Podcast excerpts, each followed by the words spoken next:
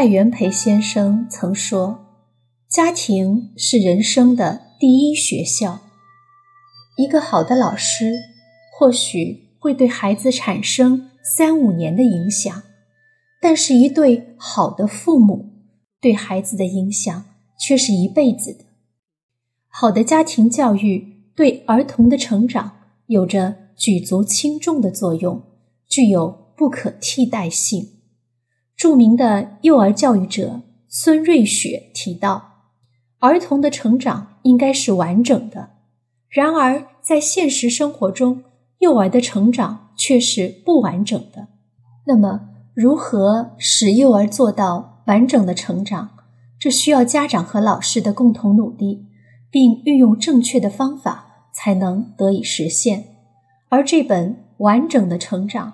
便是他在教育实践中，通过对大量儿童成长案例的分析，为我们解开了众多关于孩子培养教育的困惑和难题。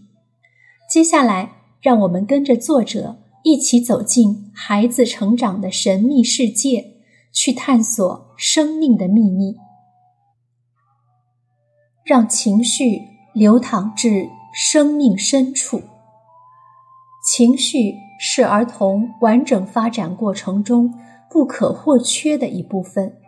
我们如果想要理解孩子，就要了解孩子的情绪；想要接纳孩子，就要接纳孩子的情绪；想要爱孩子，就要包容孩子的情绪。每个孩子在出生时，从他的第一声啼哭开始，情绪就伴随而来。恐惧、愤怒、哀伤、快乐和好奇，便是婴儿出生时的原始情绪。在孩子的成长过程中，正是依靠这些基本的情绪，逐渐发展和创造出了丰富、生动、感人和润泽的情感世界。就像幼儿在刚刚进入幼儿园时，难免会有害怕的情绪。而他最直接的反应就是哭，因为这时候的他心里有种强烈的不安感，而这种不安使他感到很难过。就如日常生活中，当妈妈把孩子送到幼儿园后，孩子为了不让妈妈离开，往往会抱着妈妈的脖子撕心裂肺的大哭。这时候就需要老师。去了解幼儿的心理情绪，允许他哭泣和发泄，然后告诉孩子：“宝贝，你很安全，老师会时刻陪着你，保护你的。”由此，让孩子的心慢慢趋于平静。孩子第一次到幼儿园之所以会哭泣，是因为他离开了父母，来到了陌生的地方，由此。而产生了恐惧的情绪，这种情绪会使孩子产生自卫，因为很多情况下，孩子去幼儿园并不是他们自己想走出家门，也不是他们自己对幼儿园好奇、有需求或者向往，而是因为成人觉得孩子需要，或者成人自己需要，因而孩子此时的哭泣。并不是伤害，而是他情绪的流淌。理解孩子的情绪，就是理解他在当时的处境下的感受，并接受他，和他一起帮助他把情绪释放出来。所以，这时候的安慰就是倾听孩子的情绪，倾听他的哭声。这不仅是对孩子的接纳，也是对他的理解。生活中，成人往往由于无法站在孩子的成长角度来对待孩子，所以经常会和孩子的成长机会失之交臂。儿童认知情绪的本身就是在发展自己的认知能力，在他们出生后的第一个六年里，发展情绪比发展认知更为重要。因为它会帮助儿童建立自己与自己的关系，并且进入自己的内心世界，同时也会借此得出儿童的内在世界对外在世界的反应。作为父母，我们需要耐心的用爱去陪伴孩子，理解孩子的情绪，慰藉孩子，让孩子从情绪的状态中走出来。随着孩子的成长，当他在其他部分得到发展之后，情绪也会从最基本的状态中发展起来。作者认为，在儿童十八年的成长中，正确表达情绪。会促使儿童逐渐趋于内在的平静和祥和，并最终成为一个健全的人。因此，让孩子成为他自己情绪的主人，激发他走进自己的内在世界，并依靠内在发展建立起对外在世界的认知，是我们作为父母需要去营造的感觉。在生命成长中的重要性。我们知道，人的感觉有五大类，分别是视觉、听觉、嗅觉、味觉和皮肤的触觉。人对于客观世界的认知活动，便是从感觉开始的，而感觉教育也是蒙特梭利教育的核心部分。玛利亚·蒙特梭利认为。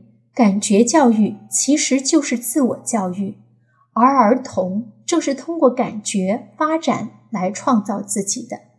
他给教育的定义是：教育不是教师给予学生什么东西，而是人类一种自然的活动过程。所以，接受教育并不是听讲，而是从环境中汲取经验。反之，如果剥夺了儿童的感觉，而采用教的模式，那么最终只会给儿童建构一套认知与生命分离的系统，而他们所掌握的东西就仅仅只是知识，无法形成智力。就如生活中有许多妈妈会告诉孩子：“水是烫的，冰是凉的，刀划到了会痛，摔倒磕到了会出血。”但却不允许孩子去触摸或尝试。再比如，学校里有的老师会站在孩子面前教道：“一是个棒棒，二是个鸭子，三是个耳朵。”却不知这是老师想当然的根据自己的想象而设计出来的比喻。但对于孩子来说，他们可能连棒棒长什么样子、鸭子是什么都不知道。诸如这样灌输和驯化式的教育方法，其实是在破坏孩子的成长，因为感觉是不可能被人替代完成的，也不可能被人教出来或是被人灌输进去。它是每个人自己内在世界发生的生命体验。因此，正确的做法就是让孩子通过感觉去发现自己的内在世界。让他们成为自己感觉的主人，并依靠感觉去发现和创造自己。当然，作为家长也不是什么都不做。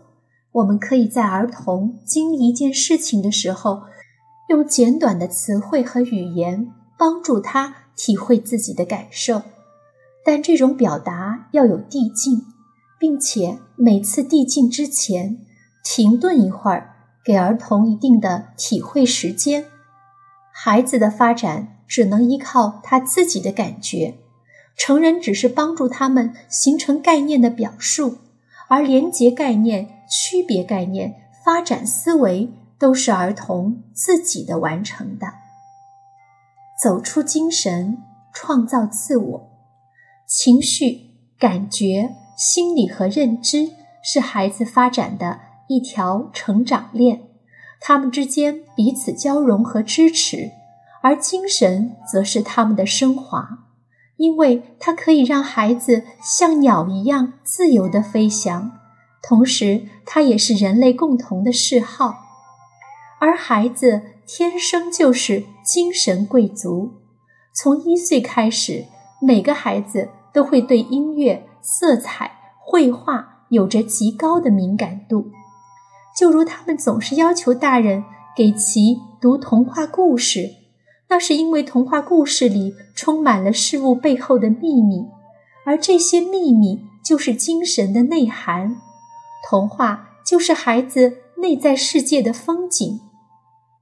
精神是隐含在表象背后的本质。当我们在陪伴孩子欣赏世界名画、看世界名著、听经典音乐，或是和孩子一起为家里选择灯和灯光，一起装饰下房子等等，哪怕只是一幅画、一束花或者一盆绿植的摆放，这都是在和孩子共度精神生活。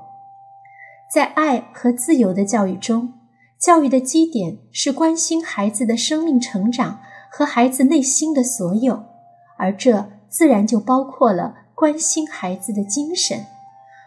如果孩子的内在品质受到了关注，那么他的精神就会被彰显出来，整体的素质也就会提升，因而站在我们面前的就会是一个健全的孩子。